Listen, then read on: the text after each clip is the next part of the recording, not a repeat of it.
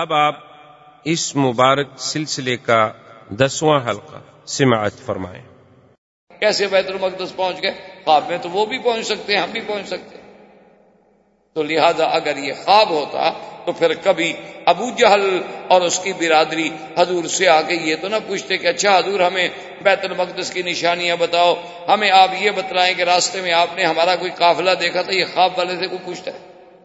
یہ تو اسی سے پوچھا جاتا ہے جو یہ کہے کہ جناب میں آج جدے گیا تھا اور میں ابھی ابھی جدے سے واپس آ رہا ہوں تو اس سے آپ پوچھیں گے کہ بھائی راستے میں میری ایک گاڑی خراب تھی وہ فلاں جگہ وہ آپ نے دیکھی تھی وہ کہے گا پتہ نہیں یار میں نے شاید دیکھی تھی یا میں نے دیکھی تھی یا کہے گا پتہ نہیں میں نے خیال نہیں کیا میں گزر گیا جب گیا ہو آیا ہو تو پوچھیں گے نا اگر وہ کہ میں نے خواب میں جدہ دیکھا ہے تو اس سے آپ پوچھیں گے کہ راستے میں میری گاڑی کھڑی تھی وہ دیکھی تھی آپ نے وہ کہتا ہے میں نے خواب دیکھا ہے آپ راستے کی بات پوچھ رہے ہیں تو کہتے ہیں کہ اگر یہ خواب ہوتا تو پھر کسی قسم کا آگے شور نہ ہو۔ دو باتیں۔ اور تیسری دلیل ان کی یہ ہے، وہ کہتے ہیں کہ بی بی عائشہ کی حدیث جو ہے، اسی لیے میں نے عرض کیا تھا نا کہ جب بھی کسی امام کا قول پڑھیں، فوری طور پر اس کے بارے میں رائے نہ دیا کریں۔ یا تو آپ کو اللہ نے اتنا بڑا علم دیا ہو کہ آپ اس امام سے بھی بڑے ہوں۔ پھر تو اس کے علم پر بحث کریں نا۔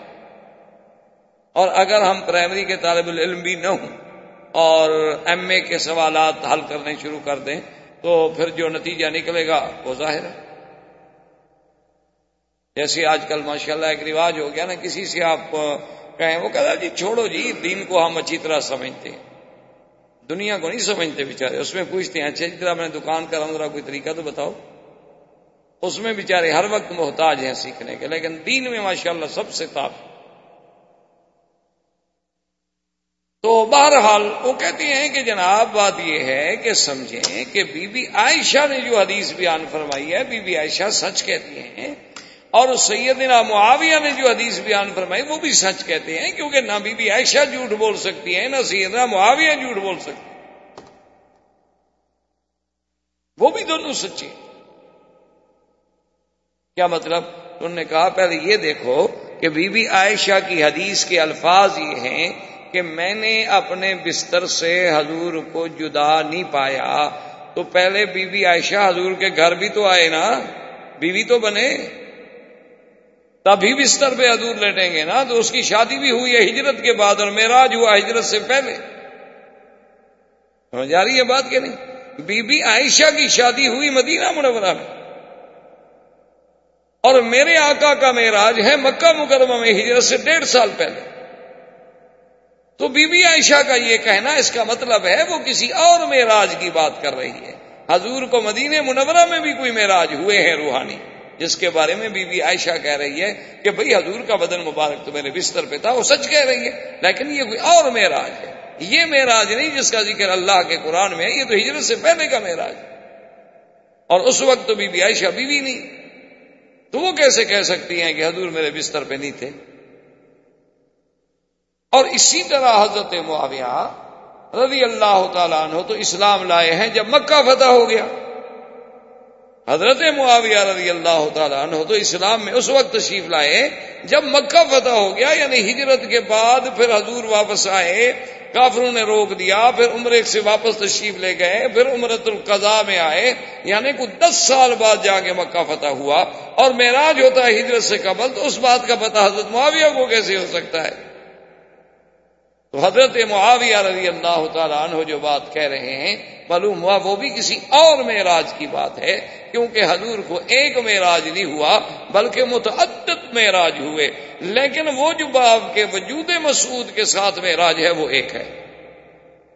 باقی تو روحانی طور پر حضور صلی اللہ علیہ وسلم کو اللہ عالم کتنے دفعہ معراج ہوئے ہو؟ کتنے دفعہ حضور صلی اللہ علیہ وسلم کی روحانی طاقتوں سے اللہ تبارک و تعالیٰ نے انہیں اپنے جلوے دکھلائے ہوں گے، کیونکہ اللہ تبارک و تعالیٰ کے پیغمبر کی تو شان یہ ہوتی ہے کہ جب تک وحی نہیں آئی تھی تو حضور خواب دیکھتے تھے۔ وحی آنے سے پہلے سلسلہ جو تھا، وہ خوابوں کا سلسلہ تھا، اور پھر نبی کا خواب ایسے ہوتا ہے جیسے واہی ہو، اس میں کبھی جھوٹ ہوتا نہیں۔ نبی کا واہی غلط ہو نہیں سکتا۔ نبی کے تو واہی کا بھی عین ہی وہی حکم ہوتا ہے جو اللہ کے قرآن میں واہی کا ہو۔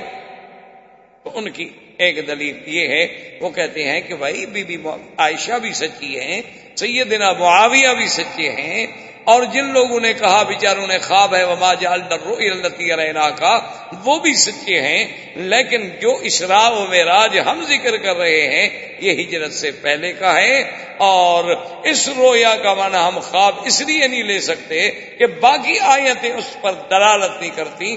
تو ترجمہ ہمیشہ کیا جاتا ہے سیاق و سباق کو دیکھ کر کے پہلی آیت کیا کہہ رہی ہے اور بعد والی آیت کیا کہہ رہی ہے۔ تو جب ساری آیتوں کو ہم سامنے رکھتے ہیں، تو اس نتیجے پہ پہنچتے ہیں کہ ہمارے آقا سرکار دو عالم صلی اللہ علیہ وسلم کو معراج ہوا ہے اور وہ حقیقی معراج آپ کے جسد مبارک کے ساتھ، وجود مبارک کے ساتھ اور این عالم بیداری میں کوئی خواب نہیں تھا، کوئی نیند نہیں تھی، کوئی اس میں کسی قسم کا۔ اب دیکھیں نا، اس سے بڑی بات کیا ہو سکتی ہے کہ ایک صحیح روایت میں ہے کہ کیسر روم جسے ہرقل کہا جاتا ہے۔ جتنے روم کے بادشاہ تھے نا، ان کا لقب ہوتا تھا ہرق کیسر جیسے مصر کے بادشاہوں کو فرعون، اسی طرح حبشے کے بادشاہوں کو نجاشی، فارس کے بادشاہوں کو کسرا۔ یہ لقب، جیسے امبراتور عجیب عجیب، ہر دور میں لقب رہے۔ تو حضور سرکار دو عالم صلی اللہ علیہ وسلم نے خط لکھا ملک روم کو بادشاہ روم کو آپ نے خط لکھا اور خط لے کے جانے والے تھے حضرت دہیا کلبی رضی اللہ تعالی عنہ۔ یہ میرے مدنی کے صحابی ہیں اور یہ اتنی خوبصورت تھے۔ اللہ نے ان کو اتنی جمال دیا تھا کہ یہ اپنے چہرے پہ کپڑا ڈال کے رکھتے تھے۔ مبادہ کوئی عورت دیکھ کے بیچاری فتنے میں مبتلا نہ ہو جائے۔ اتنا جمال تھا۔ اتنا اللہ نے حسن دیا تھا۔ اور حضرت جبریل علیہ السلام جب کبھی انسانی شکل میں آتے تو وہ بھی دہیا کی شکل میں آتے۔ ان کو بھی حضرت دہیا قلبی کی شکل مبارک پسند۔ اسی لیے ایک دفعہ حضرت حسین، حضرت حسن رضی اللہ عنہما جو تشریف لائے تو آ کر پکڑ لیا کہ بھئی ہمارا آپ مٹھائی لاؤ مٹھائی لاؤ کھجورے لاؤ۔ تو حضور فرمایا ماں ماں ماں ماں حسن، کیا کر رہے ہو؟ یہ تو جبریل ہے۔ انہوں نے سمجھا دہیا ہے۔ انہوں نے سمجھا کہ دہیا کل بھی بیٹھے ہیں۔ کیونکہ جب دہیا آتے تھے تو حضرت حسن حسین کے لیے کوئی میٹھی چیز لے آتے تھے، کوئی مٹھائی لے آئے، کوئی کھجور کے دو دانے لے آئے کہ بچے ہیں، خوش ہو جائیں گے۔ تو وہ جو کھیلتے ہوئے آئے تو آگے دیکھا، انہوں نے سمجھا دہیا ان کو کیا پتا کہ جبریل ہے۔ حضور نے فرمایا اللہ کے بندے، یہ تو جبریل ہے، یہ تو مٹھائی نہیں کھاتا۔ یہ کھاتا ہی نہیں، کھلاتا بھی نہیں، آپ اس کو نہ چھیڑو۔ تو اب جناب یہ ہے کہ حضرت دہیا کو سرکار دو عالم صلی اللہ علیہ وسلم نے خط دے کے بھیجا، ہیراکل روم، کیسر روم کی طرف، اور وہ خط پہنچ گیا۔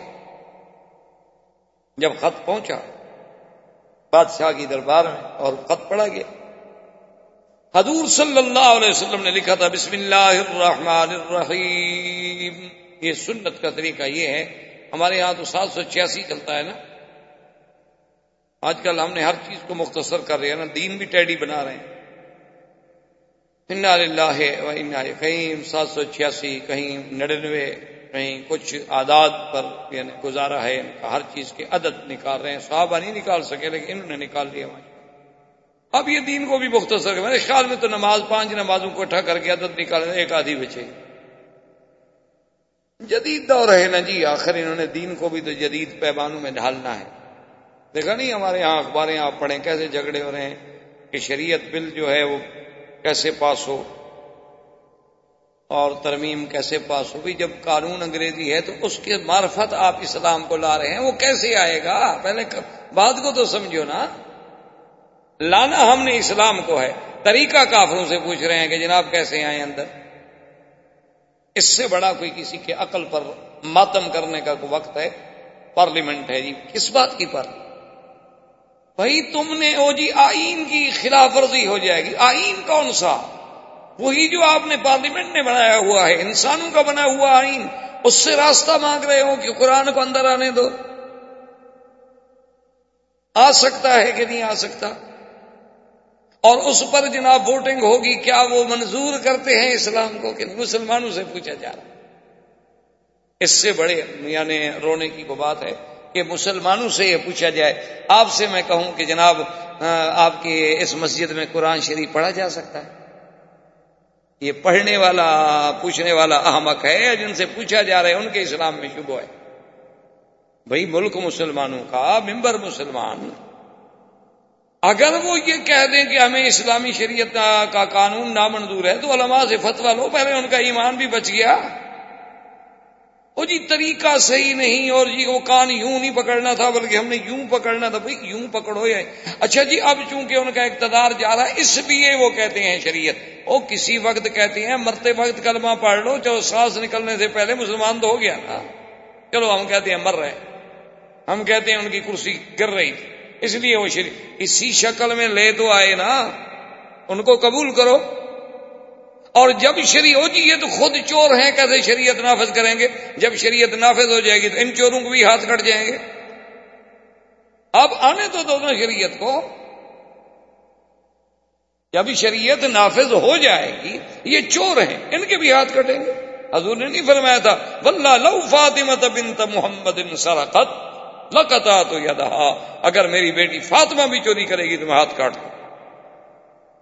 تو یہ ہمارے ہاں بہرحال عجیب بات ہے، اللہ تبارک و تعالی رحمت فرمائے کہ اب ہم نے دین کو سمجھنا ہے اور سمجھنا کن سے ہے کہ جن کو دین کا پتہ ہے۔ ان سے ہم پوچھنے جائیں گے، جس آدمی کو اردو نہ آتی ہے، اس کو کہو کہ علامہ اقبال کا شعر سمجھاؤ۔ یہ غلطی آپ کبھی نہیں کریں گے۔ میرے پاس آپ کبھی بھی جتنے ڈاکٹر ہیں میرے ساتھ بڑی مہربانی بھی کرتے ہیں، دوستی بھی کرتے ہیں، محبت بھی کرتے ہیں، میرے پاس کبھی یہ میڈیکل کی کتاب لے کے نہیں آیا مسئلہ پوچھنے کے۔ کہ جی آج ہم نے یہ میڈیکل کا پیرا پڑھا ہے، حل نہیں ہو رہا مولنا آپ اچھے مولوی ہیں، مہربانی کریں۔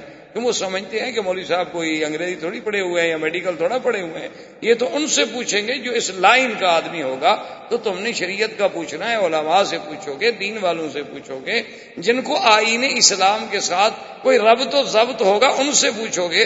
ان سے پوچھو بیچاروں کے جو اللہ معاف فرمائے، ساری زندگی ان کی شراب میں گزر گئی، ان سے پوچھو کہ اسلام قبول ہے، وہ کیا کہیں؟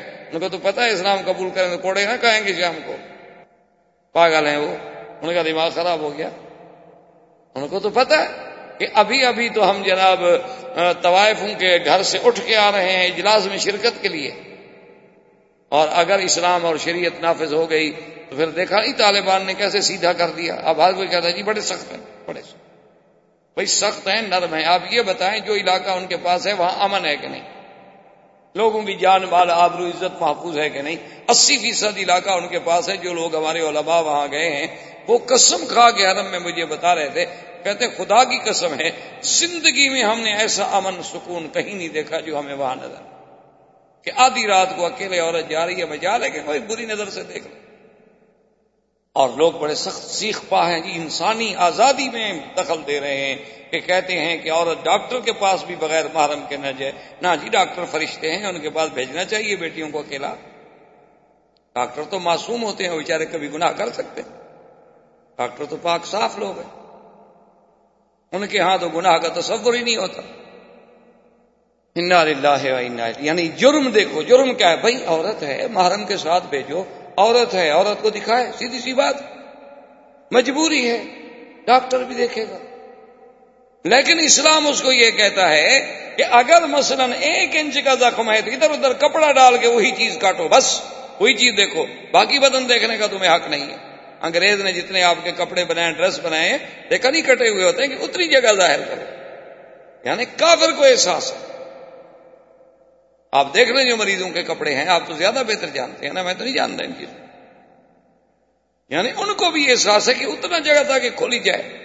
بھائی جہاں ہمیں ضرورت ہے، کوئی ہم نے جسم تو نہیں دیکھنا، پھر آپریشن تھیٹر ہے، موت ہے۔ اسی پھٹے پہ ہم نے بھی مرنا۔ ہے اس وقت کوئی تصور بھی ہو سکتا ہے، نعوذ باللہ کسی گناہ کا۔ وہ جب مجبوری ہو، ورنہ یہ کہاں لکھا ہوا ہے کتاب میں کہ عورت کے پاس آ کے ڈاکٹر کے پاس آ کے عورت اپنا منہ کھول کے بیٹھ جائے اور کشف ہو رہی ہے۔ سینہ کھولو، کپڑا کھولو، ڈاکٹر صاحب نے تو جناب پھر پتہ نہیں کہاں کہاں ہاتھ رکھنا ہوتا ہے۔ اس لیے یہ باتیں اصل میں، اصل بات دیکھنا چاہیے، خلاصہ ملک فیصل مرحوم اپنے پرانے دور میں ایک دفعہ برطانیہ کے دورے پہ تشریف لے گئے، تو وہاں انہوں نے یہ اعتراضات کیے جی ہاتھ کاٹے جاتے ہیں اور کوڑے مارے جاتے ہیں، یہ تو بڑی سخت سزائیں ہیں۔ تو مرحوم کو تو پتا تھا، ملک فیصل ایک مدبر انسان تھا۔ اللہ نے، اللہ اس کی قبر پہ کروڑوں رحمتیں فرمائے، بڑا پڑھا لکھا، بڑا مفکر اور عالمی مدبرین میں سے ایک مدبر شخص تھا۔ تو وہ سارے آداد و شمار پہلے ساتھ لے گئے تھے، ان کو تو پتا تھا کہ یہ سوالات ہوں گے۔ انہوں نے کہا کہ جناب آپ مہربانی فرما کر مجھے یہ بتائیں، میں پورے برطانیہ کے نہیں پوچھتا کہ صرف آپ کے لندن کے آداد و شمار ہیں کہ ایک سال میں کتنے زنا ہوئے، کتنے ڈاکے پڑے، کتنی چوریاں ہوئی کتنی ناجائز حمل گرائے گئے، کتنی حرام کے بچے ملے۔ یہ ایک شہر کے آپ کے سال کے آداد ہیں اور یہ میرے پورے ملک کے سال کے آداد و شمار ہیں۔ آپ گن لیں، کون سا قانون اچھا؟ آپ مجھے بتائیں، سخت نرم کو چھوڑیں۔ آپ مجھے یہ بتائیں کہ وہ قانون اچھا ہے کہ جہاں پانچ لاکھ، پانچ پانچ لاکھ عورتیں حاملہ بزنا ہوں، گیارہ سال سے تیرہ سال کی عمر تک وہ قانون اچھا ہے؟ یا وہ قانون اچھا ہے جو عورت کی عزت کا محافظ ہو؟ سال ہر سال کے بعد کوئی ایک آدھا واقعہ ہو گیا، انسان دنیا میں واقعات ہوتے۔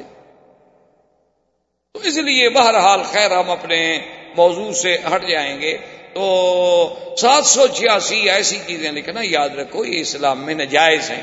باقی یہ کہنا کہ جناب وہ لوگ پھینک دیتے ہیں اور ادب نہیں کرتے، پاؤں میں آتی ہیں، اس لیے ہم نہیں لکھتے ہیں۔ تو السلام علیکم کے جو الفاظ ہیں، وہ بھی تو اسلام کے الفاظ ہیں۔ اللہ کا نام بھی تو سلام ہے، پھر وہ بھی تو پاؤں میں آئے گا۔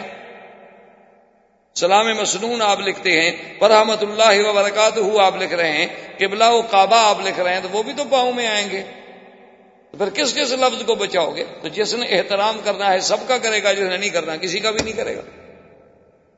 ایک اصولی سی بات۔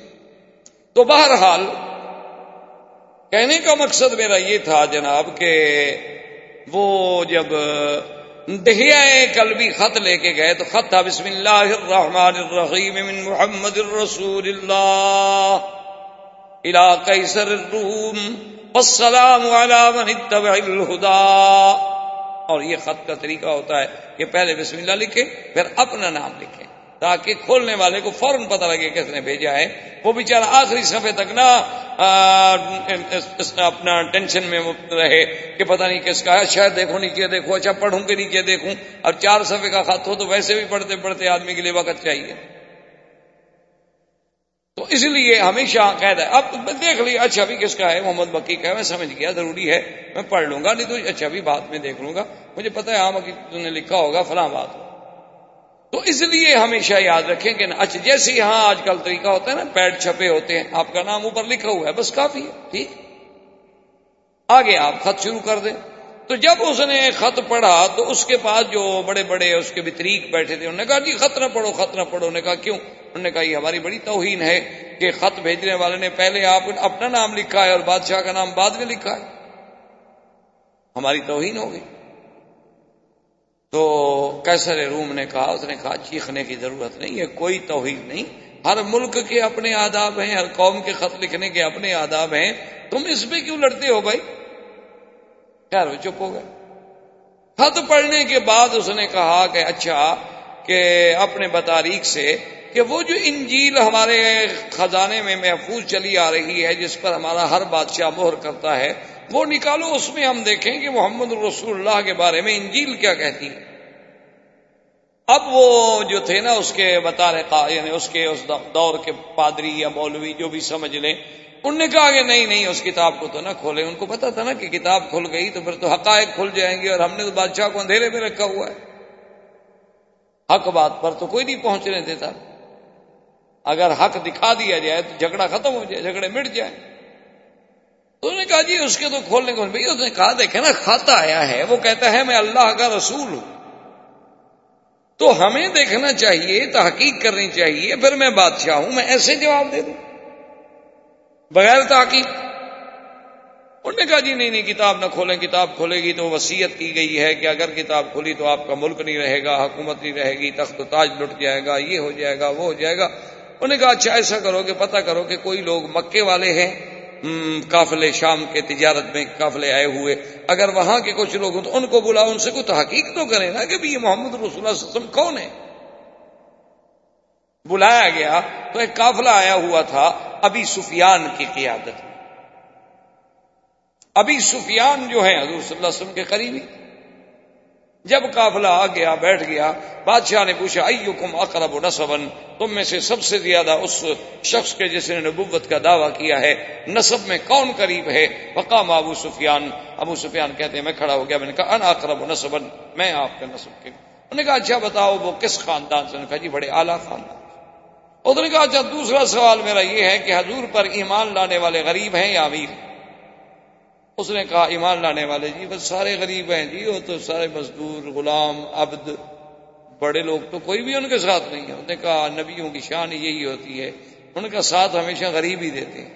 حق کا ساتھ غریب ہی دیتا ہے، حق کا ساتھ کبھی سرمایہ دار نہیں دیتا۔ اللہ کلی اچھا اس نے کہا کہ یہ بات بتاؤ، جو لوگ ایک دفعہ مسلمان ہو جائیں، وہ اس کو چھوڑ بھی جاتے ہیں۔ انہوں نے کہا جی چھوڑتے نہیں ہیں۔ وہ اصل میں جادوگر ہے نا جی۔ کہا نہیں، میں آپ سے یہ نہیں پوچھ رہا کہ جادوگر ہے یا نہیں۔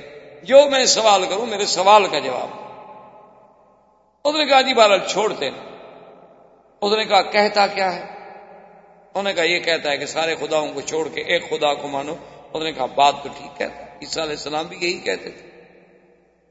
اب ابو سفیان کہتا ہے، میں تو اور پریشان ہو گیا کہ یہ تو اس کی کلام سے حضور پاک سے متاثر ہو رہا ہے۔ اور اگر کہیں روم کا بادشاہ مسلمان ہو گیا تو بات ہی ختم ہو گئی، ایک سپر پاور مسلمان ہو گئی۔ اس زمانے میں تو سپر پاور یہی تھی نا، فارس اور روم۔ تو کہتے ہیں میں نے سوچا کہ اب میں کیا کروں؟ کوئی ایسی بات کروں کہ جس سے بادشاہ کے دل میں سرکار دو عالم صلی اللہ علیہ وسلم سے نفرت ہو جائے، یہ تو ہر بات میں کہہ رہا ہے کہ ہاں بالکل ٹھیک ہے، بالکل ٹھیک ہے، بالکل ٹھیک ہے، مجھے تو وہ سچا نبی معلوم ہوتا ہے۔ تو ابو سفیان نے کہا کہ بادشاہ سلامت ایک بات عجیب ہے، سنے میں آپ کو بتاتا ہوں۔ انہوں نے کہا کیا؟ انہوں نے کہا جناب، آپ بادشاہ ہیں، اللہ نے آپ کو بھی تو آخر عقل دیا ہے۔ وہ کہتا ہے کہ ایک رات میں میں مسجد الحرام سے آیا مسجد اقسا ایلیا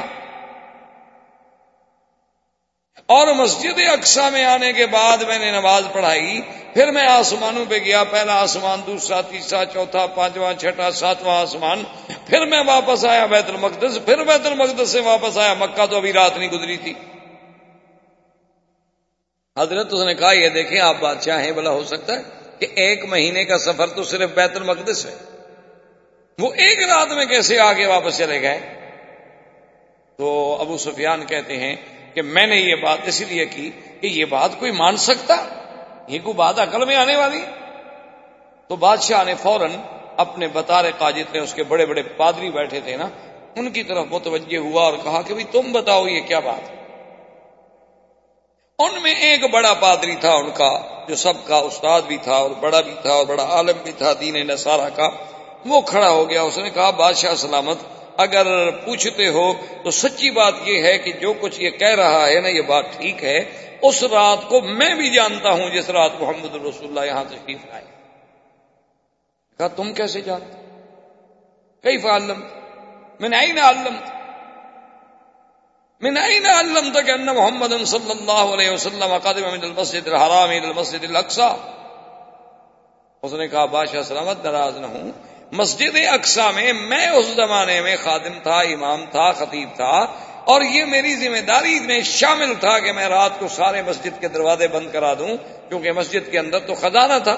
مسجد کے اندر تو ماشاءاللہ اللہ بڑے بڑے قیمتی چیزیں تھیں۔ اور رات کو عشاء کی عبادت کے بعد وہ مسجد جو ہے مکمل طور پہ بند کرا دی جاتی تھی تاکہ کسی قسم کا نقصان نہ ہو جائے، چوری نہ ہو جائے۔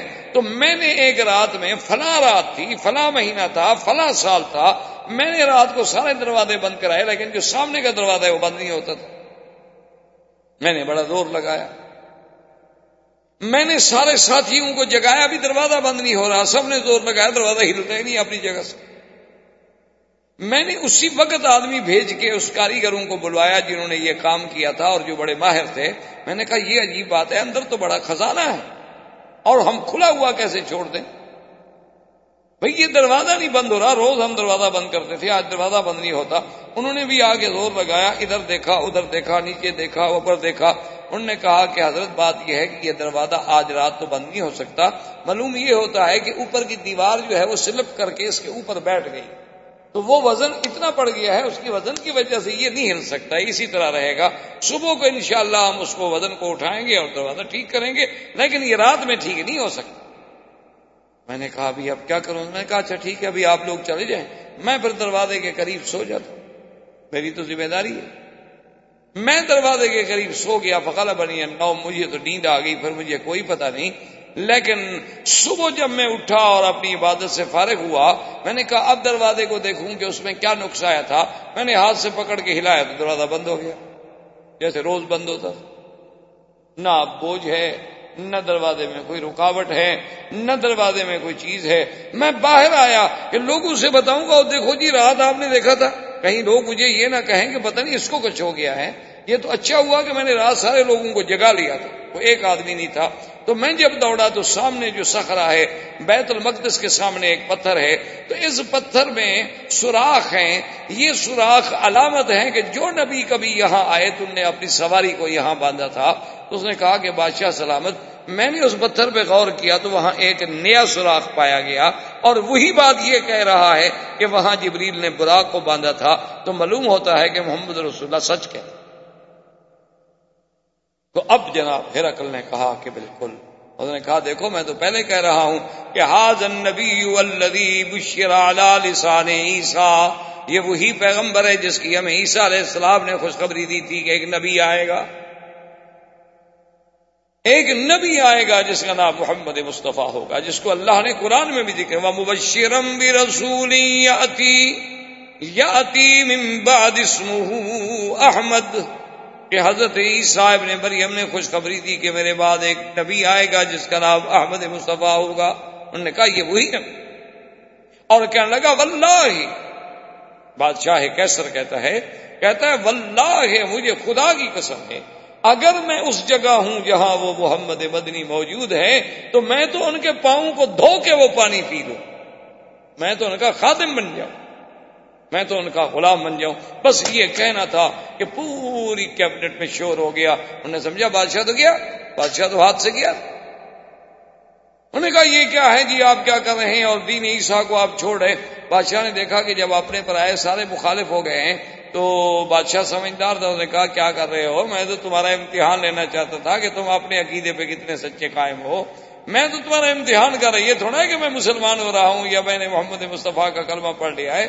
میں تو صرف آزمائش کرنا چاہتا تھا اس کی تعریف کر کے کہ کیا تم اپنے دین پہ قائم رہتے ہو کہ بھٹک جاتے ہو؟ نے کہا اچھا اچھا اچھا غلطی ہو گئی۔ بخر سجدن سب سجدے میں گر گئے اور بادشاہ سلامت ہمیں معاف کر دیں۔ ہم نے بڑے سخت لفظ بھی کہے آپ کو۔ نے کہا، نہیں نہیں، کوئی بات نہیں۔ تو نے سوچا، اپنی سلطنت بچانی ہے تو پھر تو مجھے اسی دین پہ رہنا ہوگا۔ ورنہ یہ سارے بطارقہ اور سارے لوگ جو ہیں مخالف ہو جائیں گے تو پھر میری سلطنت قائم نہیں رہے گی۔ لیکن مقصد بیان کرنے کا یہ تھا کہ ان کو بھی یہ تصدیق کرنی پڑی کہ حضور کا معراج حقیقی تھا سیر حقیقی تھی اور حضور براق پہ تشریف لے گئے۔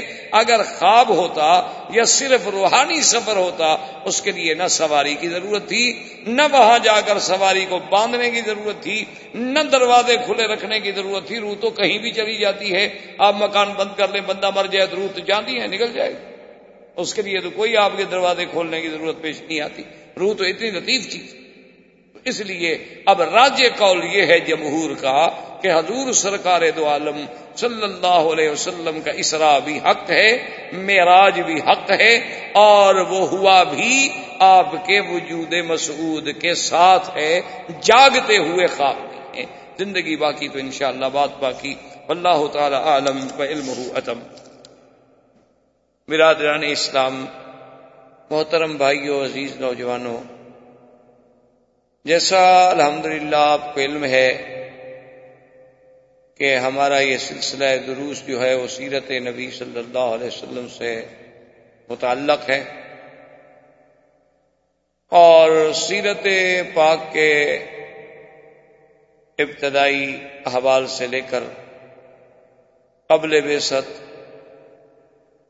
اور زمانۂ ولادت، زمانۂ رضاط زمانہ شباب، زمانہ بے ست زمانہ دعوت، معارضہ کفار تعزیب مسلمین، ان تمام مراحل کو ہم الحمد سلسلہ وار بیان کر چکے ہیں۔ اور پچھلے درس میں بھی آپ کو یاد ہوگا کہ اسراء و معراج کے مسئلے پر ہمارا درس تھا۔ اور اس کا خلاصہ یہ ہے، میں نے عرض کیا تھا کہ علماء کا اختلاف ہے کہ حضور صلی اللہ علیہ وسلم کا یہ معراج مبارک جو ہے، یہ روحانی ہے یعنی یہ خواب تھا یا یہ جسمانی ہے کہ حضور صلی اللہ علیہ وسلم کو عالم بیداری میں روح مال جسد کے ساتھ اسرا بھی اور معراج بھی ہوا۔ اس میں علماء کے اقوال میں نے عرض کیے تھے۔ سیدہ عائشہ صدیقہ رضی اللہ تعالیٰ عنہ کی حدیث عرض کی تھی۔ سیدنا معاویہ رضی اللہ تعالیٰ عنہ کی روایت اور ان کا قول اور ان کی تحقیق نقل کی تھی۔ اور اس کے بعد جمہور کا فیصلہ عرض کیا تھا کہ یہ بات اب متفق علیہ ہے۔ جمہور کے نزدیک کہ حضور صلی اللہ علیہ وسلم کا معراج مبارک جو ہے وہ جسمانی ہے اور عالم بیداری میں ہوا ہے۔ وماج التی ارینا کا تو رویا سے مراد رویا منام نہیں، بلکہ رویا سے مراد روی العین ہے کہ سرکار دو عالم صلی اللہ علیہ وسلم نے جاگتے ہوئے اپنے وجود مبارک کے ساتھ یہ سارا سفر طے فرمایا، اور یہ عظیم موجزہ ہے میرے پاک نبی صلی اللہ علیہ وسلم کا۔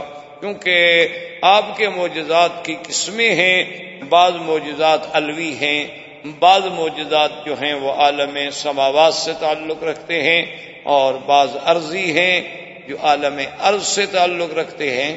تو یہ بات تو اب ہم نے محقق پڑھ لی، اتنی بحث صاحب کا درس میں ہو گئی کہ اب اس کو دہرانے کی کوئی ضرورت نہیں ہے کہ حضور کا معراج جو ہے، معراج جسمانی۔ اور میں نے عرض کیا تھا کہ معراج کے دو حصے ہیں۔ ایک ہے اسرا اور ایک ہے معراج۔ یہ عام طور پر ہمارے بھائی بوجہ کم علمی کہہ دیتے ہیں، حضور کو معراج ہوا، حضور کو معراج ہوا مکے سے معراج ہوا، یوں بات نہیں ہے۔ اصل تو مکہ سے جو سفر ہے بیت المقدس تک، یہ اسرا ہے۔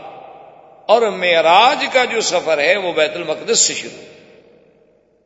اب اسرا کے بارے میں پھر روایات کہ حضور صلی اللہ علیہ وسلم کو جب سیر کے لیے لے جایا گیا تو آپ کہاں تھے؟ تو ایک روایت مبارک میں یہ ہے کہ آپ بیت امہانی میں تھے۔ اور ایک روایت مبارک یہ ہے کہ ان دا بیر زمزم کہ آپ زمزم کے کنویں کے قریب لیٹے ہوئے تھے۔ اور ایک روایت مبارک میں ہے کہ ان دل حتیم یہ جو کعبہ شریف کے ساتھ چھوٹی سی جگہ ہے حتیم جسے کہتے ہیں، آپ تو یہاں رہتے ہیں، آپ کو پتا ہے۔ تو یہ حتیم کے اندر تھے۔ اور یہیں سے پھر ابتدا ہوتی ہے سیر کی۔ لیکن اللہ کے قرآن نے اس میں ایک ایسی جامع بات کہہ دی ہے کہ پھر اس کے بعد کسی چھوٹی موٹی بحثوں میں ہمیں پڑھنے کی ضرورت نہیں۔ اللہ نے قرآن میں ایک ہی بات کہہ دی کہ سبحان الذي اسرا بعبده ليلا ليلا من المسجد الحرام الى المسجد الاقصى اللہ نے فرمایا، ہم نے سیر کرائی اپنے نبی کو، اپنے عبد کو، اپنے پیارے محمد مصطفیٰ صلی اللہ علیہ وسلم کو مسجد الحرام سے۔ بس۔ اب مسجد الحرام جو ہے، یاد رکھیں، اس کا اطلاق صرف اس چھوٹی سی مسجد پہ نہیں ہوتا جہاں ہم نماز پڑھتے ہیں۔ حضور کے زمانے میں تھی بہت چھوٹی سی جگہ تھی۔ حضور صلی اللہ علیہ وسلم کے زمانے میں تو اب جو مطاف ہے، جہاں طواف ہوتا ہے، یہ بھی بہت بڑی جگہ ہے۔ اس کا دسواں حصہ تھا۔ اتنی چھوٹی سی مسجد۔ صرف کابت اللہ اور کابت اللہ کے ارد گرد جو ہے، وہ طواف کی چھوٹی سی جگہ اور اس کے بعد باقی کنکریاں بچھی ہنسا تو مسجد الحرام جو ہے، یاد رکھیں، علماء کی تحقیق کے مطابق یہ ہے کہ جہاں تک حد حرم ہے وہ ساری مسجد الحرام۔ مسجد الحرام صرف اس مسجد کا نام نہیں ہے۔ یعنی اگر آپ مدینے کے راستے پہ جائیں تو تنیم یہاں مسجد عائشہ ہے، یہ حد حرم۔ اسی طرح اگر آپ جدہ کے راستے پہ جائیں تو آج کل جسے شمیسی کہتے ہیں، اصل میں یہ مقام ہدے بھی ہے۔ یہ حد حرم۔ اگر آپ عرفات کی طرف جائیں تو عرفات سے نالے سے بالکل تھوڑا سا پہلے وہاں تک حد حرم۔ طائف کے راستے سے جائیں تو جرانہ جس کو بڑا عمرہ کہتے ہیں، وہاں حد حرم لیس کے راستے میں جائیں تو وہاں سے پچیس کلو میٹر پر حد حرم ہے۔ تو یہ سارا حد حرم جو ہے، یہ ساری مسجد الحرام۔ اور یہ اللہ کا کتنا بڑا کرم ہے، کتنا بڑا انعام ہے کہ اگر اللہ قرآن میں یہ فرما دیتے کہ فولی وجہ کا شطر الکعبہ کہ محمد مصطفیٰ اب نماز جو ہے کعبے کی طرف پڑھو۔ حالانکہ قاعدہ تو یہی ہے کہ ہم نے نماز تو کعبے کی طرف پڑھنی لیکن اللہ نے لفظ کعبہ نہیں فرمایا فرمایا فولی وجہ کا شطر المسجد الحرام۔ کہ میرے نبی اپنا چہرہ جو ہے مسجد الحرام کی طرف پھیر لو اس کا فائدہ یہ ہو گیا کہ جو بندہ مسجد کے اندر نماز پڑھ رہا ہے اس کا تو عین کعبے میں ہونا ضروری ہے، لیکن جو ہم باہر کھڑے ہیں تو اس طرف کافی ہے۔ اگر کسی دوسرے ملک میں ہیں اور ہمارا رخ یعنی کعبہ تو کعبہ اس پورے حرم کے حد کے کسی طرف بھی ہو جائے تو ہماری نماز صحیح ہو جائے گی، کیونکہ اللہ نے ہمیں شطر المسجد الحرام کا حکم دیا ہے، شطر الکعبہ کا حکم نہیں دیا۔ عین کعبہ اس وقت ضروری ہے جب ہم نماز کعبے کے اندر پڑھ رہے ہوں، اسی لیے یہاں تو صفیں گول بنتی۔ تاکہ ہر آدمی کا جسم جو ہے وہ عین کعبے کے اندر اگر ذرا کعبے سے ادھر ہوگا تو نماز نہیں ہوگی۔ یعنی اگر یہ کعبہ شریف ہے اور آپ نماز میں ذرا یہاں رخ کر لیں تو نماز نہیں ہوگی۔ بالکل عین کعبے میں ہونا ضروری کہ ہر طرف سے آدمی کا رخ جو ہے، بدن جو ہے، بالکل عین کعبے میں ہے۔ لیکن اگر آپ کسی دوسرے ملک میں ہیں، پھر جیحت کافی یعنی یوں سمجھ رہے ہیں کہ مسجد کے اندر والوں کے لیے کعبہ مسجد ہے شہر والوں کے لیے کعبہ یہ پوری مسجد الحرام ہے اور باہر والوں کے لیے یہ پورا حرم جو ہے وہ کعبہ ہے۔ یعنی اتنی اللہ تبارک و تعالیٰ کا انعام کرام اسی لیے آپ دیکھیں کہ اللہ نے فرمایا، ہادی بالغ الکعبہ کہ قربانی کا جانور جو ہے وہ کعبے میں جا کے ذبح کرو۔ اب کون کعبے میں ذبح کرو قربانی کا جانور آپ مینا میں ذبح کریں۔ قربانی کا جانور آپ مسلخ میں ذبح کریں گے۔ آپ مکے کی کسی آخری کونے میں، کسی پہلے کونے میں ذبح کریں گے، کعبے میں کون ذبح کرتا ہے؟ لیکن مانا یہ ہے کہ پورا حرم جو ہے، جیسے اللہ نے اس کو حرم آمنا کہا، اسی طرح اس کا نام کعبہ بھی ہے اور اسی طرح اس کا نام مسجد الحرام یہی وجہ ہے جو آج تک روافظ نے، شیعہ حضرات نے ایک بہت بڑا مسئلہ پیدا کیا ہوا ہے۔ کہ حضرت علی مولود خانہ کعبہ، مولود خانہ کعبہ، مولود خانہ کعبہ وہ شریف آج تک یہ نہیں سمجھے کہ کعبے سے مراد حرم ہے۔ کعبے سے مراد اللہ کا گھر نہیں ہے۔ ورنہ یہ آپ نے کبھی دنیا میں دیکھا ہے، آپ کے ہاں اگر ولادت ہو رہی ہو تو عورتیں مسجد جاتی ہیں اسپتال جاتی ہیں۔ یعنی آپ کی عورتوں کو اتنی عقل ہے اور حضرت علی کی والدہ اتنا عقل بھی نہیں رکھتی تھی کہ جب ان کا وقت ولادت قریب آیا تو کعبے شریف کے اندر چلی گئی۔ کوئی عقل کی بات ہے یعنی عقل و نقل کے خلاف ایک بات۔ اصل میں کیا ہے کہ کتابوں میں آیا کہ حضرت علی خانہ کعبہ میں پیدا ہوئے۔ انہوں نے کہا کہ خانہ کعبہ سے مراد یہی کعبہ شریف ہے، اس کا مطلب ہے کہ اندر پیدا ہوئے۔ پھر انہوں نے روایات ڈھونڈی اچھا حضرت زید کے بارے میں بھی آیا کہ وہ بھی خانہ کعبہ میں پیدا ہوئے۔ انہوں نے کہا، دیکھو جی حضرت زید بھی اور حضرت علی بھی خانہ کعبے میں پیدا ہوئے اور پھر وہ دلیل خلافت بنا لی کہ ابو بکر عمر، عثمان تو چونکہ کعبے کے باہر پیدا ہوئے، حضرت علی کعبے کے اندر پیدا ہوئے، لہذا خلیفہ حضرت علی ہوئے، یہ باہر والے کیسے خلیفہ بن گئے؟ تو انہوں نے ایک بات کا افسانہ کر، بھائی، اگر کعبے کے اندر پیدا ہونا دلیل خلافت ہے، تو کعبے کے اندر تو محمد مصطفیٰ بھی پیدا نہیں ہوئے، پھر وہ نبی کیسے بن گئے؟ یہ کیا بات ہوئی؟ یہ کوئی دلیل ہے کہ جو کعبے کے اندر پیدا ہو جائے صرف وہی خلیفہ بن سکتا ہے؟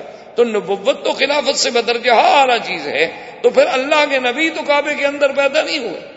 وہ کیسے نبی بن گئے تو اصل وجہ کیا تھی کہ کتابوں میں تو اتنی لفظ تھا کہ حضرت علی رضی اللہ تعالی عنہ کی ولادت خانہ کعبہ میں ہوئی۔ اب اس کا ترجمہ انہوں نے یہ کیا کہ کعبہ شریف کے اندر ہوئی۔ حالانکہ مراد یہ تھا کہ حد حرم میں ہوئی۔ اب اسی کو آپ دیکھیں قرآن میں کہ اگر حضور بی بی ام ہانی کے گھر میں تھے تو وہ بھی حرم، مسجد الحرام۔ اگر حضور حتیم میں تھے وہ بھی مسجد الحرام۔ اگر حضور زمزم کے کنویں کے پاس تھے وہ بھی مسجد الحرام۔ قرآن نے تو ایک لفظ بول کے سارے اقوال کو جمع کر دیا کہ زیادہ بحث کی تمہیں کیا ضرورت ہے؟ حضور حرم میں تھے، بس مسجد الحرام میں تھے۔ بیت ام ہانی میں ہوں، تب بھی مسجد الحرام ہے۔ دار ارکم میں ہوں، تب بھی مسجد الحرام ہے۔ ان دا بیر زمزم ہوں، تب بھی مسجد الحرام ہے۔ اور داخل الحتیم ہوں، تب بھی مسجد الحرام ہے۔ قرآن تو ایک ایسی جامع بات کرتا ہے کہ جس کے اندر پھر کسی سوچ کی، کسی بحث کی، کسی عقلی مشگافیوں کی بات کی ضرورت ہی نہیں رہتی۔ پر میں اسراب عبدی لیلن۔ لیلم من المسجد الحرام الى المسجد الاقصى اب بعض فرماتی ہیں کہ حضور پہلے بی بی ام ہانی کے گھر میں تھے۔ بی بی ام ہانی کے گھر سے اٹھ کر میرے بدری صلی اللہ علیہ وسلم حتیم میں تشریف لائے۔ حدیث مبارک میں ہے کہ حضرت جبریل علیہ السلام اور حضرت میکائیل اور اللہ کے فرشتے آئے۔ حضور لیٹے ہوئے اور اس عالم میں لیٹے ہوئے ہیں کہ ایک آدمی اس طرف لیٹے ہوا ہے اور ایک آدمی اس طرف۔ ایک فرشتے نے جبریل سے پوچھا کہ آئی کہ ان لیٹنے والوں میں سے وہ نبی کون؟ جس کے لیے ہمیں بھیجا گیا ہے۔ تو اس نے کہا اوسط و خیر کہ ان دو کے درمیان جو لیٹے ہیں وہ ہیں محمد الرسول اللہ صلی اللہ علیہ وسلم۔ اب اللہ کے فرشتوں نے آ کے حضور صلی اللہ علیہ وسلم کو وہاں سے اٹھایا اور حضور فرماتے ہیں کہ میری کیفیت یہ تھی کہ میرا دل جاگ رہا تھا اور میری آنکھیں نیند کر رہی تھیں۔ چونکہ انبیاء علیہ مسلاط و تسلیم کی نیند جو ہے وہ ایسی ہوتی ہے کہ تنام آئے ولا یا نام قلب ان کی آنکھوں میں تو نیند آتی ہے لیکن دل میں نیند نہیں ہوتی۔ دل کا تعلق جو ہے وہ اللہ سے ہمیشہ قائم ہے۔ اور یہ ہر نبی کی صفت۔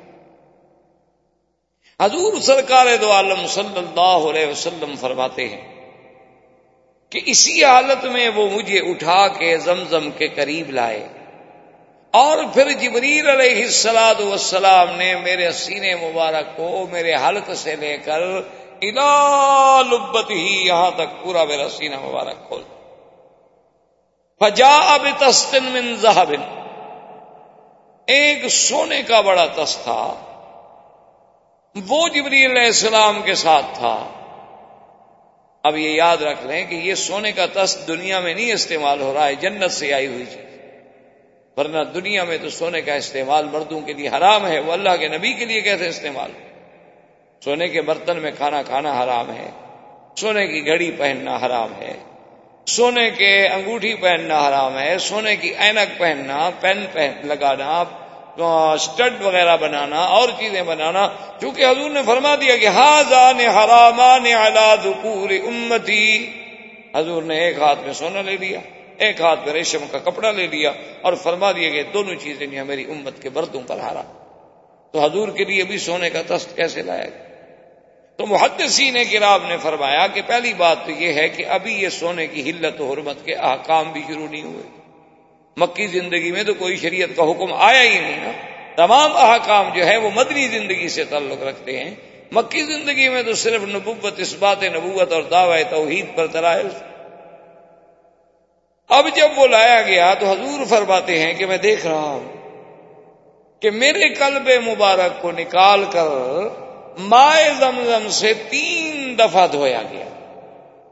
اور یاد رکھیں یہ دوسرا شک کے صدر ہے ایک پہلے آپ پڑھ چکے ہیں کہ جب حضور بی بی حلیمہ کے گھر میں تھے، زمانے رضاط میں تھے، بی بی حلیمہ سعدیہ رضی اللہ تعالیٰ عنہ کے گھر میں تھے، قبیلہ بنو سعد میں تھے، تو اس زمانے میں حضور صلی اللہ علیہ وسلم کا شک صدر ہوا تھا، اور یہ شک صدر جو ہے دوسرا شک صدر ہے، اور یہ شک صدر ہے شرح صدر ہے ایک بات یاد رکھیں، شرح صدر علیحدہ چیز ہوتی ہے کہ اللہ کسی کے سینے کو بات سمجھنے کے لیے کھول دیتے ہیں اور ایک آدمی کو بات سمجھ نہیں آ رہی ہوتی۔ تو اسی لیے جیسے کہ قرآن پاک نے فرمایا یشرح صدره للاسلام فهو على نور من ربه کہ اللہ تبارک و تعالی جس کو ہدایت دینا چاہتے ہیں، اس کے سینے کو کھول دیتے ہیں۔ معلوم ایسے ہوتا ہے کہ اللہ کی طرف سے وہ ایک نور ایمان میں آ جاتا ہے، ہر چیز جیسے نور میں روشن ہو جاتی ہے۔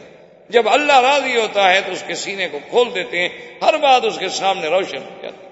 اللہ کی توحید ہو، انبیاء کی نبوت و رسالت ہو، مسئلہ معاد ہو، یوم آخرت ہو، جزا و سزا ہو، بالکل ایسے واضح ہو جاتی ہے کہ جیسے بالکل ہر چیز جو ہے وہ حقیقت بن کے سامنے آ جاتی ہے۔ وہ ہے شرح صدر۔ اور یہ ہے شک صدر۔ شک صدر کا معنی کہ باقاعدہ جیسے آپریشن کیا جاتا ہے، چونکہ حضرت انس رضی اللہ تعالیٰ عنہ فرماتے ہیں رائے تو اثر المقیت علی صدر رسول اللہ صلی اللہ علیہ وسلم۔ میں نے اس سلائی کے ٹانکے کے جو نشان تھے، حضرت انس فرماتے ہیں کہ میں نے خود دیکھے حضور صلی اللہ علیہ وسلم کے سینے پر۔ یعنی جیسے سلائی کر دی جاتی ہے، ٹانکے کا نشان باقی رہ جاتا ہے کیونکہ حضرت انس رضی اللہ تعالیٰ خادم تھے اور انہیں یہ موقع اور یہ شرف نصیب ہوا کہ انہوں نے حضور صلی اللہ علیہ وسلم کے سینے مبارک کو دیکھا اور وہ فرماتے ہیں کہ مجھے وہ نشان بھی یاد کہ وہ نشان کہاں کہاں تھے اور کتنے فاصل تھے۔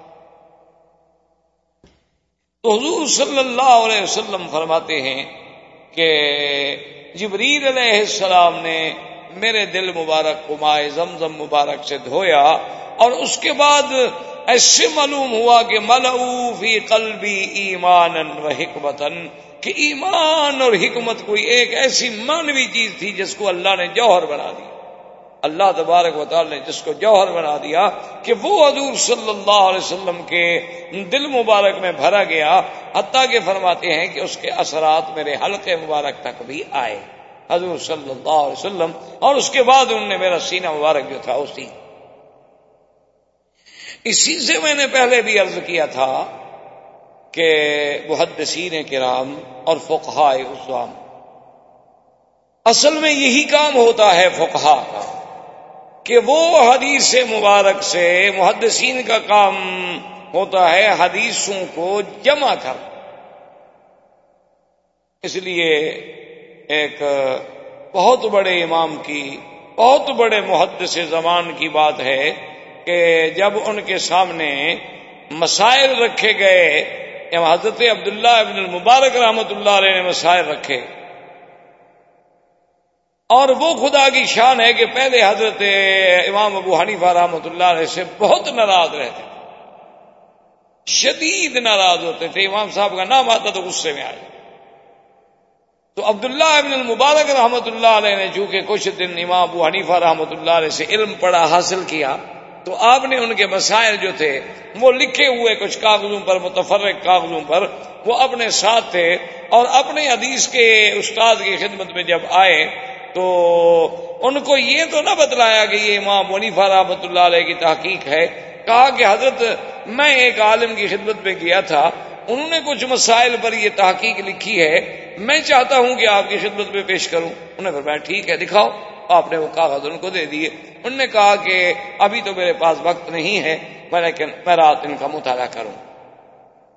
تو حضرت عبداللہ ابن المبارک فرماتے ہیں کہ صبح کی نماز کے بعد جب میں استاد کی خدمت میں آیا تو نے کہا کہ الزم حاضر رجل الزم حاضر رجل انہوں نے کہا کہ عبداللہ ابن المبارک، میں تمہیں نصیحت کرتا ہوں کہ جس آدمی نے یہ مسئلے لکھے ہیں نا، اس کا ساتھ نہ چھوڑو، اس کے ساتھ رہو اگر تم نے دین سیکھنا عبداللہ مبارک فرماتے ہیں، میں ہنس پڑا۔ انہوں نے کہا، عجیب بات ہے، تم کیوں ہنستے ہو؟ میں نے کہا، حضرت امام ابو حنیفہ کے لکھے ہوئے ہیں۔ جن کو آپ برا سمجھتے تھے، آج مجھے کہہ رہے ہیں کہ آپ اسی کے پاس رہیں۔ کہا اچھا یہ وہاں وہ نہیں پر لکھے تو نے کہا فرمایا کہ ہاں کہ صحیح کہا ہے کسی نے کہ نہ سیاد واہم الطبا کہ بھی ہم محدثین تو ایسے ہیں، جیسے ایک سیدری ہوتا ہے فارمیسی میں، کہ دوائیں اکٹھی کر کے رکھ دیتا ہے۔ اب دوا دینا جو ہے، طبیب کا کام ہے، طبیب فقی ہوتا فقی جو ہے اس کو یہ درجہ ملتا ہے اطبا والا۔ ہمارا کام تو صرف یہ ہے کہ ہم نے حدیث سے رسول مبارک جو ہے وہ جمع کر کے رکھ دی لیکن اس حدیث سے مسئلہ کیا نکلتا ہے؟ یہ فقی کا کام۔ یہ ہمارا کام۔ تو اب مسئلہ تو صرف اتنا تھا نا جی اگر ایک عام آدمی، ایک میرے جیسا طالب علم حدیث پڑھتا، تو وہ تو یہی پڑھتا کہ بھی حضور صلی اللہ علیہ وسلم کے سینے مبارک کو کھولا گیا۔ اور آپ کے دل مبارک کو زمزم کے پانی سے دھویا۔ بس، حدیث میں تو اتنا۔ ہے لیکن یہ ان علماء اور فقہا کا کمال تھا کہ انہوں نے کہا، یہ دلیل ہے کہ ما زمزم افضل من ماء الجنہ۔ کہ زمزم کا پانی جنت کے حوض کوثر سے بھی افضل ہے۔ انہوں نے کہا، یہ دلیل ہے۔ کہ ورنہ جبریل علیہ السلام جب سارا سامان جنت سے لے آئے ہیں تو حوض کوثر سے پانی لانے میں جبریل تھک جاتا۔ یا جبریل علیہ السلام کو وہاں انہارے اربا جو ہیں جنت کے اندر چار نہریں، اس میں سے کسی نہر کے پانی لانے میں کوئی تکلیف تھی۔ تو وہاں سے پانی نہ لے آنا اور زمزم سے پانی لے کر دھونا دلیل تھی اس بات کی کہ چونکہ حضور کا دل مبارک تمام دنیا کے دلوں سے افضل تھا تو اس پانی سے غسل دینا ضروری ٹھہرایا گیا جو سب سے افضل۔ تو اب یہ مسائل جو ہیں، یہ فقہا کا کام ہوتا ہے کہ حدیث تو آپ نے بھی پڑھی، میں نے بھی پڑھی، لیکن اس حدیث سے مایوس تفاد من ہو کہ اس حدیث سے ہمیں کیا کیا فائدہ ہوا، کیا کیا مسائل نکلے، وہ مسائل انہوں نے نکال لی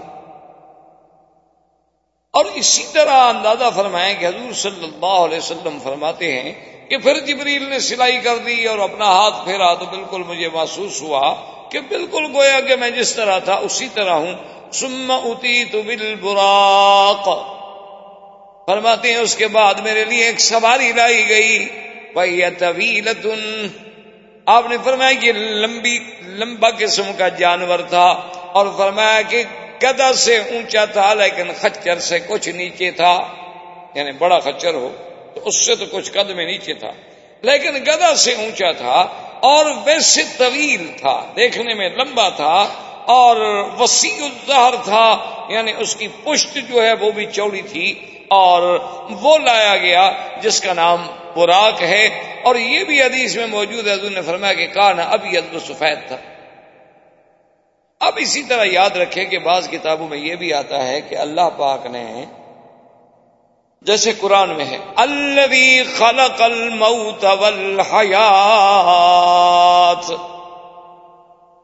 کہ وہ خدا بند قدوس جس نے موت کو بھی پیدا کیا ہے اور حیات کو بھی پیدا کیا۔ علماء نے فرمایا، گویا موت بھی کوئی چیز ہے، کیونکہ موت اگر عدم ماض ہوتی تو پیدا کرنے کا کیا مانا پیدا تو کسی شے کو کرو گے نا، جو ہو ہی نہ شے۔ تو کچھ نہ ہو تو کچھ نہ ہو تو کچھ نہیں ہوتا نا۔ جب کوئی چیز ہوگی تو اسی کو پیدا کیا جاتا ہے۔ تو انہوں نے فرمایا کہ دراصل موت جو ہے وہ بھی کوئی چیز ہے۔ اس لیے ایک حدیث میں آتا ہے کہ موت جو ہے، ان اللہ خلق فی صورت کبشن کہ ایک جیسے یعنی دمبا ہوتا ہے۔ اس نر دمبے کی شکل میں اللہ نے موت کو پیدا کیا۔ وہ خلا کل حیات فی صورت فرسا فرسن انسا۔ اور اللہ نے حیات کو جو ہے ایک مادہ گھوڑی کی شکل میں پیدا کیا ہے۔ یعنی یہ دونوں چیزیں جو ہیں، ان کو جب شکل دی گئی، تو ایک کو شکل دی گئی کبش دمبے کی۔ حتیٰ کہ حدیث پاک میں آتا ہے کہ جس دن جنت والے جنت میں پہنچ گئے، جہنم والے جہنم میں پہنچ گئے۔ جو مومن تھے ان کو اللہ نے جنت دے دی۔ تو اللہ تبارک و تعالیٰ خود سلام فرمائیں گے اہل جنت پر اور فرمائیں گے کہ الوجد تم وعدہ ربکم حقا۔ اے جنت والو، جو رب نے وعدہ کیا تھا، وہ تمہیں پورا پورا مل گیا کہ نہیں؟ کہیں گے، مولا، بالکل، الحمدللہ۔ اللہ تیرا کروڑ کروڑ شکر ہے۔ ہمیں تو جنت میں ایسی نعمتیں ملی ہیں کہ ہمارے عقل سے بھی بالا ہیں، ہمارے فکر و نظر سے بھی اللہ فرمائیں گے کہ اچھا اب، دیکھو، اب تمہارے سامنے ہم فیصلہ کرتے ہیں سم بالموت۔ پھر موت کو لایا جائے گا فی صورت کبشن کہ وہ اسی مینڈے کی شکل میں ہوگی۔ اللہ حکم دیں گے فرشتوں کو کہ اس موت کو اب ذبح کر دو۔ موت کو ذبح کر دیا جائے گا۔ اللہ فرمائیں گے اب جنت والوں کو کہہ دو کہ لا موت بعدہ اب کوئی موت نہیں، ہم نے موت کو ذبح کر دیا۔ ختم۔ اب پھر موت نہیں آئے گی اور تم ہمیشہ اب جنت میں رہو گے۔ حیات لا موت بعدہ جس کے بعد کوئی موت نہیں۔ جہنم والے بھی ہمیشہ جہنم میں رہیں گے۔ اللہ یموت فیہا ولا یحیا نہ ان پہ موت آئے گی، نہ مریں گے، نہ جیئیں گے۔ لیکن مریں گے نہیں کیوں؟ موت تو مر گئی۔ تو اس لیے بعض علماء نے فرمایا کہ وہ حیات جو ہے، جس کو اللہ نے ایک مادہ گھوڑی کی شکل میں پیدا کیا۔ اچھا اس کی صفت یہ تھی کہ لا یر او جبرائیل، کہ اس جانور پہ ماں سوا نبی کے یا جبریل کے کوئی سواری بھی نہیں کر سکتا۔ وہ حیات، جس کی، جس کو حیات کو شکل دی گئی تھی، اس پر اگر سواری کر سکتے تھے، تو صرف انبیاء علیہ السلام یا جبریل۔ اور اس کی شان کیا تھی؟ کہ ما وطات علی شعین اللہ احیت، کہ وہ سواری، وہ جانور کی صفت یہ تھی کہ جس جگہ پر اس کا قدم آتا تھا، وہ نیچے والی چیز اسی وقت زندہ ہو جاتی تھی۔ کوئی بوٹی ہے، کوئی گھاس ہے، کوئی چیز ہے، بس اس جانور نے قدم رکھا اور وہ فوراً۔ کیونکہ وہ تو حیات ہے۔ تو حیات جہاں آئے گی، لازمی بات ہے کہ وہاں زندگی آئے گی۔ اور یہی وہ جانور تھا جس پہ جبریل آتے تھے سامری کو پالنے کے لیے۔ اور سامری دیکھتا تھا کہ یہ کیا چیز ہے کہ یہ جانور جہاں قدم رکھتا ہے، وہ جگہ زندہ ہو جاتی ہے۔ تو اس بدبخت نے کیا کیا کہ جبریل جب چلے گئے تو اس جانور کے پاؤں کے نشان جو تھے وہاں سے مٹی اٹھا کے محفوظ کر لی۔ اور جب اس نے بعد میں وہ بت بنایا، وہ بچڑا بنایا سونے چاندی کو گلا کر تو وہی مٹی اس کے اندر ڈال لی یا وہ زندہ ہو گیا تو آواز دینے لگ گیا۔ تو اب اس نے قوم کو دھوکھا دیا، انہوں نے کہا یہ کیا؟ سونے کی چیز اور اندر سے آواز آتی کہا و موسا یہ تمہارا بھی خدا ہے اور موسا کا بھی خدا ادھر ہے۔ موسا علیہ السلام تو بھول کے اسے دور پہ ڈھونڈ رہے ہیں۔ خدا تو یہاں ہمارے پاس آیا ہوا اب قوم جناب حیران ہو گئی، کیونکہ قوم کو جب کوئی آدمی شوبد آبادی دکھا دے نا جی، اسی لیے آپ نے دیکھا نا کہ پیروں کے چکر میں زیادہ آ جاتے ہیں۔ علماء کی بات کیا ہے، دس سال سنتے رہیں، زیادہ سے زیادہ مہربانی کریں تو کہہ دیں گے کہ اچھا یار موری آدمی ہے پڑھا لکھا لگتا ہے۔ اور مرشد جو ہے وہ بالکل الحمدللہ جاہل ہو، جاہل مطلق ہو، بلکہ کودن ہو۔ تو پھر بھی کہیں گے جی آخر مرشد ہے، نا مرشد زیادہ ہے۔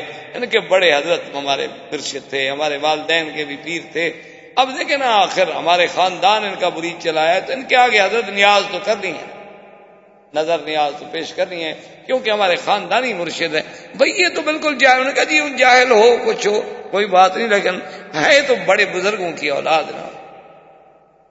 وہ ایک مسل مشہور ہے نا کہ ایک آدمی گیا لکھنؤ۔ آپ لکھنؤ کو تو جانتے اس میں شیعہ بڑے ہوتے تھے، اب بھی ہوتے ہوں۔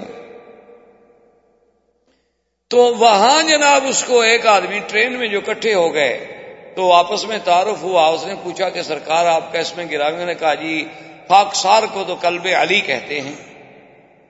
لکھنوی لوگ بڑے نازک ہوتے ہیں نا، بڑے نازک مزاج ہوتے ہیں ماشاء اللہ کیلا کھانے سے میرے دانت ہلے جاتے ہیں۔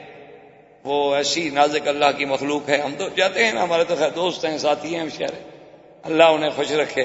تو اس نے کہا کہ، اس نے کہا کہ جناب آپ کا اس میں اس نے کہا خاک سار کو کلب علی کہتے حیران ہو گیا، ابھی کلب علی یعنی علی کا کتا۔ وہاں تو بڑے بڑے نواب گزرے ہیں نا کلب علی۔ بڑے بڑے نواب بھی گزرے ہیں۔ اور اب جناب اس نے پوچھا، اس نے کہا، نواب صاحب، مجھے آپ بڑے پڑھے لکھے آدمی اور بڑے اچھے خاصے آدمی لگ رہے ہیں کہ آپ نے نام کیسے رکھ لیا کل بھی علی اس نے کہا، بھائی، کیا پوچھتے ہو؟ امال تو اچھے ہیں نہیں، ہم نے کہا، علی کے کتے بن کے ہی شاید جنت مل جائے۔ اس لیے ہم نے خاک ساری میں ہمارے ماں باپ نے نام جو ہے وہ کلب علی رکھ لیا۔ انہوں نے کہا، حضرت، وہاں تو اللہ کا کتا بھی جنت میں نہیں جاتا، تو علی کا کتا کہاں جائے گا؟ اللہ میاں کا قانون وہاں اتنا سخت ہے کہ اللہ میاں اپنے کتے کو بھی وہاں جنت میں نہیں آنے دیتے، جو اللہ نے خود پیدا کیا ہے۔ تو علی کا کتا کیسے جنت میں جائے گا جب خدا کا کتا باہر کھڑا ہوا ہوگا؟ تو خیر اس بات کے بعد اب نواب صاحب کو خیال آیا کہ میں نے تو شریف سے نام نہیں پوچھا۔ انہوں نے کہا کہ بھائی آپ کا اس میں گرا نے کہا جی مجھے خنزیر اللہ کہتے ہیں۔ کہا جی یہ کیسا نام ہوا؟ انہوں نے کہا جی جیسے کل بھی علی ہوا۔ اب کتے کا علاج تو خنزیر ہی ہو سکتا ہے اور کیا ہو سکتا ہے؟ میں کیا نام رکھوں آپ کا؟ یا تو آپ اپنا نام تبدیل فرمائیں۔ اگر آپ کل بے علی رہیں گے تو مقابلے پہ تو خنزیر ہی آ سکتا ہے۔ تو یہ بہرحال ایسی یعنی کہنے کی باتیں ہیں۔ اللہ تبارک و تعالی رحمت فرمائے کہ آدمی بس پیر ہے، پیر جو مرضی آئے، کہتا چلا جائے۔ حالانکہ یہ بات نہیں ہوتی، حقائق حقائق ہوتے ہیں۔ ان کو کبھی تبدیل نہیں کیا جا سکتا۔ ان کو کبھی بدلا نہیں جا سکتا۔ ضروری صرف یہ بات ہوتی ہے۔ اب یہ علماء اور فقہا کا کام ہے کہ جیسے ایک غواس دریا میں غوطہ لگانے کے بعد اندر سے موتی نکالتا ہے، وہ جب قرآن پڑھتے ہیں، وہ جب حدیث پڑھتے ہیں تو اس سے موتی چنتے ہیں۔ امام شافی رحمت اللہ علیہ ساری رات جاگتے رہے، آنکھیں سوج گئیں۔ صبح شگردوں نے پوچھا کہ حضرت کیا وجہ ہے؟ فرمایا، رات ایک آیت قرآن پہ ساری رات میں جاگتا رہا، لیکن الحمدللہ الحمدللہ، صبح کی آزان تک میں نے اس اللہ کی قرآن کی ایک آیت سے تین سو ساٹھ مسئلہ سمجھا ہے۔ آپ سارا دن قرآن پڑھتے رہے مجھے بتائیں کتنے مسئلے سمجھے ہیں جو پہلے سمجھے، انشاءاللہ وہ بھی بھول جائیں گے۔ کیونکہ ہم نے تو قرآن کو اس لیے پڑھا ہی نہیں نا۔ ہم نے تو قرآن کو زیادہ سے زیادہ ایک وظیفہ سمجھا ہے، منزل پڑھنی ہے، کہتے ہیں برکت ہوتی ہے۔ یا کوئی بندہ شندہ مر جائے تو چلو بھائی مولوی صاحب کو دو چار پانچ دس روپے مل جاتے ہیں، پرانے کپڑے مل جاتے ہیں، مردے کی جوتیاں مل جاتے ہیں۔ وہ مردے کے اوپر پھرا کے بےچارا گھر چلا جاتا ہے، چلو روٹی تو بن رہی ہے نا، اس کی پڑا ہوا تو ہوتا نہیں بےچارا کہ قرآن پڑھ کے لوگوں کو سمجھائے۔ اس نے اسی صدقے کہانی پہ گزارا کرنا ہوتا ہے غریب نے۔ یا قرآن کا ایک بڑا فائدہ ہمارے ہاں یہ بھی ہے کہ جھگڑا ہو جائے تو بھی قرآن اٹھاؤ۔ رکھو سر پہ قرآن۔ تم سچ کہہ رہے یا میں پیسے رکھتا ہوں، قرآن پہ اٹھا لو۔ قرآن صرف اسی لیے آیا تھا اس دنیا۔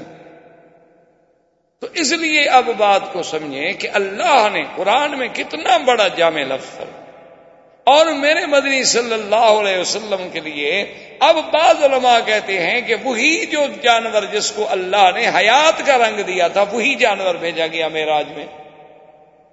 اور جو صحیح حدیثوں میں ہے، اس میں لفظ ہے براق۔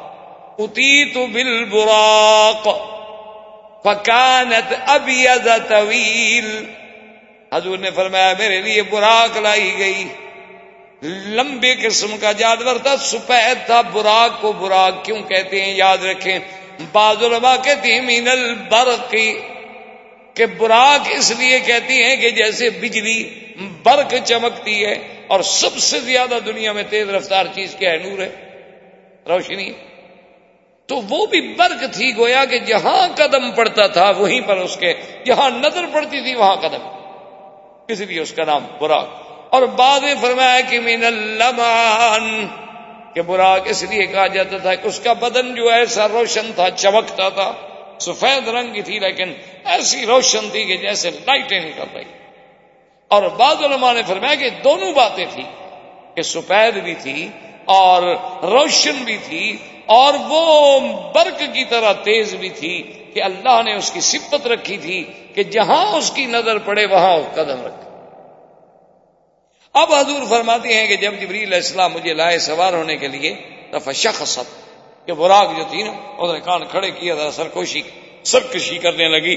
تو حضرت جبریل نے فرمایا کہ مارا کی بالئی کی قبل مثل محمد صلی اللہ علیہ وسلم۔ تو حضرت جبریل نے فرمایا کہ براق یہ کیا کر رہی تمہارے اوپر تو آج تک محمد مصطفیٰ جیسا سواری نہیں۔ آپ پر بڑے بڑے لوگ سوار ہوئے ہیں، لیکن محمد مدنی جیسی شان والا کوئی سوار نہیں ہوا ہے۔ یہ تم کیا شوقی کر رہی ہو؟ حضور فرماتے ہیں فارے کر اس جانور کو پسینہ آ گیا۔ وہ پسینہ پسینہ ہو گئی اور گردن ڈال کے کھڑی ہو گئی اور جبریل علیہ السلام نے مجھے اس براق پر بٹھا دیا۔ اب بعد روایات میں ہے کہ جبریل بھی حضور کے ساتھ اسی براق پہ بیٹھ یعنی حضور آگے بیٹھ گئے اور جبریل پیچھے۔ اور بعض روایات میں ہے کہ جبریل الگ سواری پہ تھے، لیکن زیادہ قول علماء کے نزدیک یہی محقق ہیں کہ ایک ہی سواری پر حضور صلی اللہ علیہ وسلم اور جبریل علیہ السلام چلے۔ حضور صلی اللہ علیہ وسلم فرماتے ہیں فمار تو بھی میں ایک جگہ سے گزرا۔ جبریل نے مجھے کہا کہ حضور اترے میں اترا، اصل رکھا انہوں نے کہا، حضور، یہاں دو رکعت۔ میں نے دو رکعت نماز پڑھی۔ اس کے بعد میں پھر سوار ہو گیا۔ اس کے بعد پھر ہم آگے پہنچے امرنی فنزل تو فصل تو رکعتین اس نے پھر کہا، حضور، یہاں بھی اترے اور دو رکعت پڑھے۔ میں نے دو رکعت پڑھی۔ پھر ہم ایک اور جگہ پہ آئے۔ وہاں آنے کے بعد بھی جبریل نے مجھے کہا کہ حضور، یہاں اترے اور دو رکعت پڑھ لیں میں نے اتر کے دو رکعت پڑھ لی اب میں نے پوچھا جبریل سے کہ یہ کیا مقام ہے کہ ہر جگہ مجھے کہتے اترو۔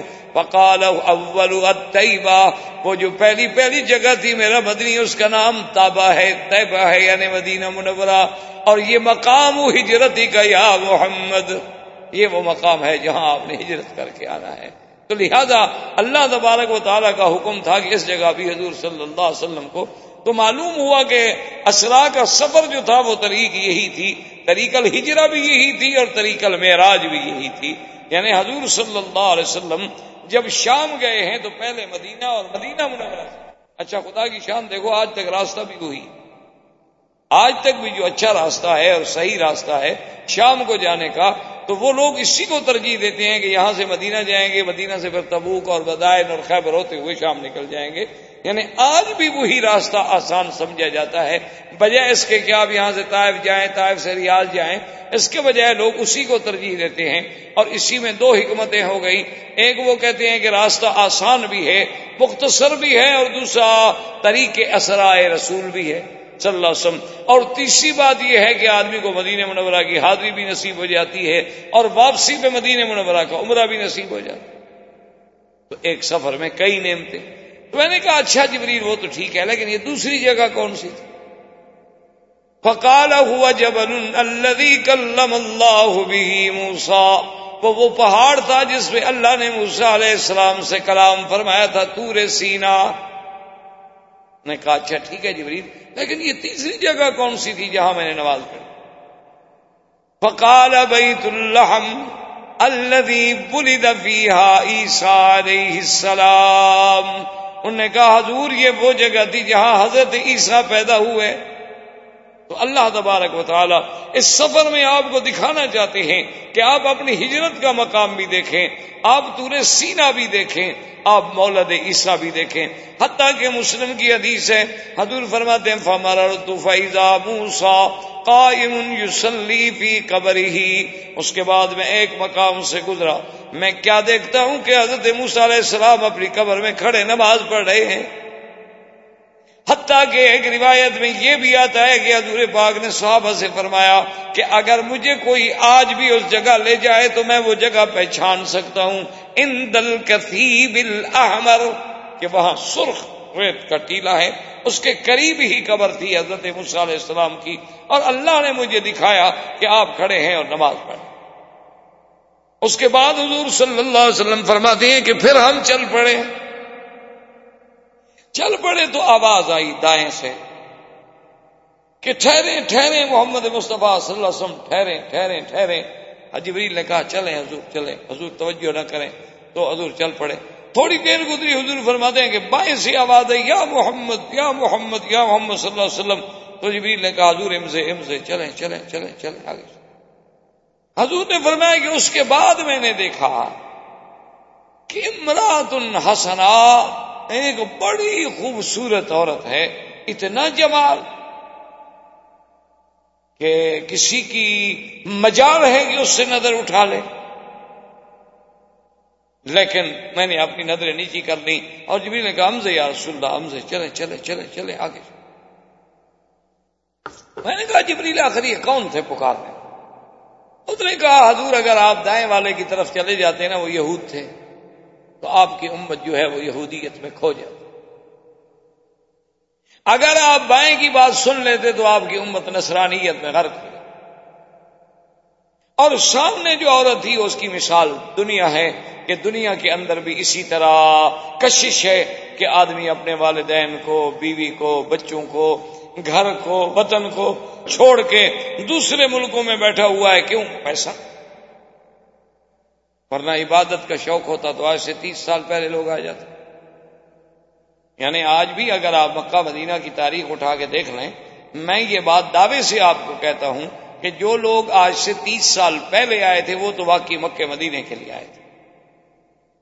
لیکن جو تیس سال کے بعد آئے ہیں نا، وہ الحمدللہ ڈالر کے لیے پیٹرول کے لیے، دولت کے لیے، گاڑیاں، کاریں ایئر کنڈیشن اللہ کلیل من کے بعد یہ شکور بہت تھوڑے اب بھی ہوں گے جن کا مقصد اللہ کا حرم ہوگا، ورنہ غالب اکثریت جو ہے، ورنہ حضرت کون باتیں سہتا ہے بلا کسی کی؟ صرف یہی دولت ہے نا، جس نے آدمی کو جھکایا ہوا، مجبور کیا ہوا۔ اچھا اللہ کی شان یہ ہے کہ لوگ بڑے خوش ہوتے ہیں، اب ان کا پیٹرول ختم ہو گیا، اب یہ مقروض ہو گئے، اب یہ ڈوب گئے۔ اللہ کی شان ہے، ابھی ایک نیا فیصلہ ہوا کہ ان کی ریت بکے گی۔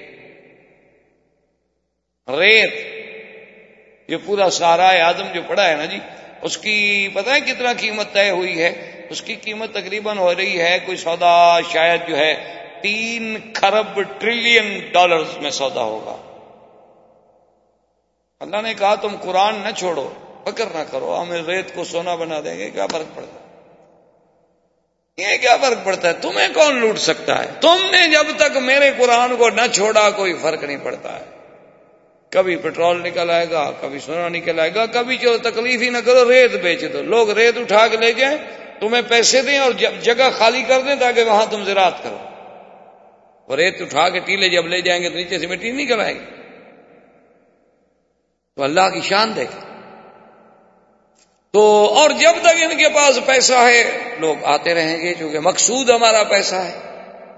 مقصود اگر ہمارا میرے بھائی ہر شریفین ہوتا تو کیا ہمارے لباس میں شکل میں کوئی تبدیلی آ گئی؟ کوئی چینج آیا؟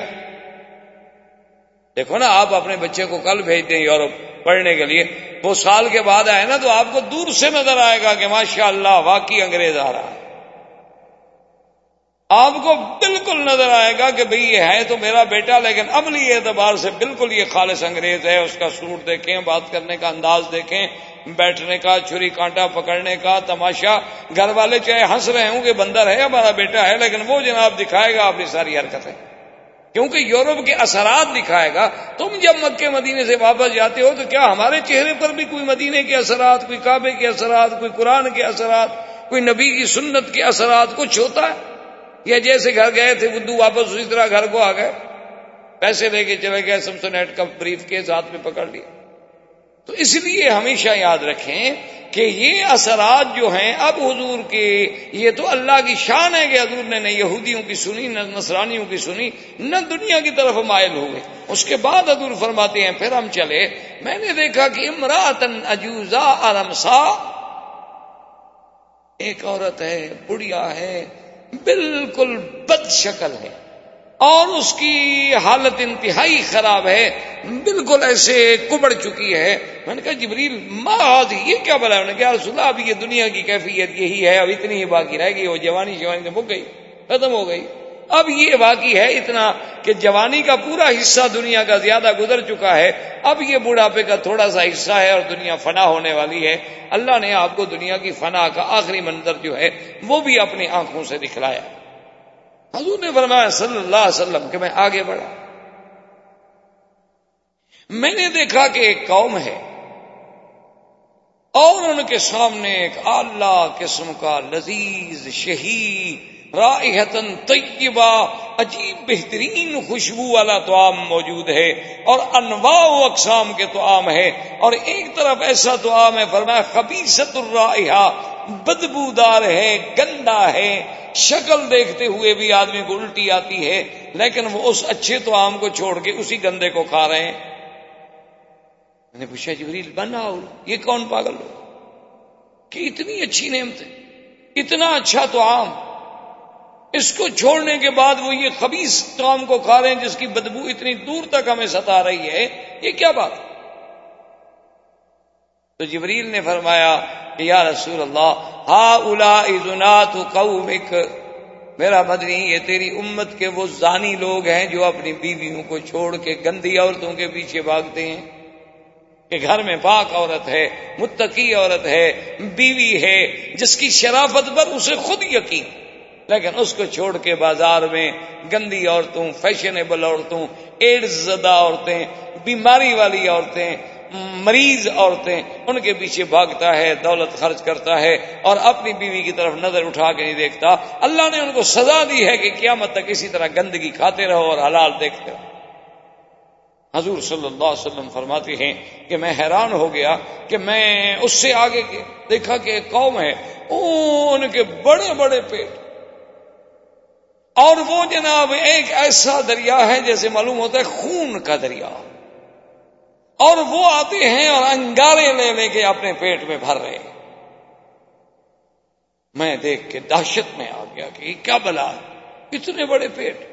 اور انگارے بھی کوئی اپنے پیٹ میں ڈالتا ہے۔ میں نے کہا، من ہا الا جبریل؟ فقال ہا الا اکلت الربا یا محمد مصطفیٰ صلی اللہ علیہ وسلم، یہ وہ لوگ ہیں جو دنیا میں سود کھاتے تھے۔ اللہ تبارک و تعالی نے قیامت کے عذاب سے پہلے ان کو برزخ کے عذاب میں رکھا ہوا ہے کہ ذرا اس عذاب کا مسئلہ چکھو، اصل عذاب تو پھر آخرت میں ہوگا۔ حضور صلی اللہ علیہ وسلم فرماتے ہمارا تو بے قوم پھر اس کے بعد میرا ایک قوم پہ گزر ہوا، میں نے کیا دیکھا کہ وہ مکاریز کے ساتھ اپنے ہونٹوں کو کاٹ رہے ہیں۔ کہ مکراج لے کر، ہونٹوں کو کاٹتے ہیں، پھر ہونٹ ٹھیک ہو جاتے ہیں، پھر کاٹتے ہیں، پھر ٹھیک ہو جاتے ہیں، پھر کاٹتے ہیں۔ میں نے کہا من آؤ پکا رہا خطبا امتک۔ انہوں نے کہا، یا رسول اللہ، یہ تیری امت کے وہ خطیب، وہ مولوی، وہ باعث وہ مقرر ہیں جنہوں نے حق مسئلہ کبھی بیان نہیں کیا۔ جن نے حق مسئلے کو چھپایا، اپنے مفادات کے لیے بات کی، لوگوں کو خوش کرنا چاہا کہ یار ایسی بات کرو گے لوگ زیادہ سے زیادہ اکٹھے ہوں۔ سچی بات کرو گے تو کوئی بھاگ جائے گا، کوئی نہیں آئے گا، کسی کو تکلیف ہوگی۔ تو یہ وہ لوگ ہیں، اللہ نے ان کو سزا دی ہے کہ یہ زبان، یہ لسان، یہ تو میں نے تم کو اس لیے دی تھی کہ تم اس سے حق بیان کرو، تم نے حق کو چھپایا ہے، تو آج تمہیں یہ سزا دی جاتی ہے کہ تمہارے وہ ہونٹ اور زبانیں کاٹی جائیں۔ حضور صلی اللہ علیہ وسلم یہ سارے منظر دیکھتے جا رہے ہیں اور اس کے بعد جب قریب پہنچے بیت المقدس کے، حضور صلی اللہ علیہ وسلم فرماتی ہیں کہ بند البی جبرائیل جبریل السلام مجھے لے کر اس براق سے اترے۔ پتا بائی سخرا ایک بہت بڑا سخرا بہت بڑا پتھر تھا۔ اس کے قریب گئے جبریل السلام جال اب ہی اپنی انگلی سے اشارہ کیا تو اس پتھر میں سوراخ ہو گیا۔ تو انہوں نے اس براغ کی رسی کو سوراخ میں ڈال کے اس پتھر سے باندھ دیا۔ اب یہاں پھر علماء نے مسئلے کا استعمال کیا کہ توکل کا معنی یہ نہیں ہے کہ تم یہ کہو ہم اللہ کے گھر میں بیٹھے ہیں، اللہ پہ توکل ہے، اللہ ہمیں دیں گے اور ہم کھائیں گے نا توکل کا معنی یہ ہے کہ محنت کرو اور پھر اللہ پہ توکل کرو۔ اونٹ کے رسی بھی باندھو، اس کے گھٹنے بھی باندھو، پھر اللہ پہ توکل کرو۔ یہ مانا نہیں ہے کہ سواری کو جنگل میں چھوڑ دو، بیوی کو اکیلا گھر میں چھوڑ دو۔ اور کہو جی بس اللہ حافظ ہے جی اللہ کا توکل ہے جی۔ جی فکر نہ کریں جی مجھے بیوی پہ بڑا اعتماد یہ بات نہیں، اسلام کے خلاف۔ ورنہ آپ بتائیں کہ کیا برا کی طاقت تھی کہ جبریل سے بھاگ جاتا؟ یعنی وہ جبریل کہ ایک دفعہ صاحب نے پوچھا کہ حضور، پانچ سو سال کا تو سفر ہے آسمان، تو جبریل کتنی دیر میں کرتا ہے؟ آپ نے فرمایا کبھی کبھی تو ایسا ہوتا ہے کہ یدا قدم ہو الثانیہ تو ثانیہ کہ پہلا قدم پہلے آسمان پہ، دوسرا دوسرے آسمان یعنی جیسے ہم سٹپ بناتے ہیں، اسی طرح جبریل کے لیے تو ایک ایک قدم کا فاصلہ۔ تو جس آدمی کے لیے ایک آسمان سے دوسرا آسمان ایک قدم کا فاصلہ ہو اسی طرح بعد روایات کو تمہیں متقدمہ میں آتا ہے کہ جبریل علیہ السلام سے ایک اللہ کے نبی نے پوچھا کہ جبریل، تم کتنی جلدی آسمانوں سے زمین پہ آ جاتے ہو؟ تو جبریل علیہ السلام نے کہا کہ اللہ کے نبی موسا علیہ السلام حضرت سیدنا یوسف علیہ السلام کو جب ان کے بھائی کنویں پہ کھڑے ہو کے دھکا دے کے کنویں میں گرا رہے تھے، تو اس وقت میں ساتویں آسمان پہ تھا اللہ نے مجھے حکم دیا کہ میرے یوسف کی حفاظت کرو تو یوسف علیہ السلام کنارے سے پانی تک نہیں پہنچے، میں پہلے پہنچ گیا۔ جس کی سرات کا یہ عالم ہو کیونکہ سب سے، اب تو خیر آپ کی جدید تحقیق بھی کہتی ہے نا کہ سب سے زیادہ تیز رفتار چیز جو ہے وہ روشنی اسی ہزار، اسی لاکھ میل پتہ نہیں سیکنڈ میں کتنا کرتی ہے۔ اور جبریل تو مخلوق ہی نور سے ہے، اس کی رفتار کتنی ہوگی؟ وہ تو ہے ہی نور۔ تو اس قسم کے جبریل سے اور پھر وہ جبریل کے جس کو اللہ نے قرآن میں فرمایا کہ اللہ شدید القوا ذو مرت فستوا بہو بالافق الاعلى اللہ فرماتے ہیں کہ وہ قوت والا، طاقت والا جبریل، شدید القوا احباب کرام، اس کے بعد اب آپ اس مبارک سلسلے کی سی ڈی نمبر گیارہ سماعت فرمائیں۔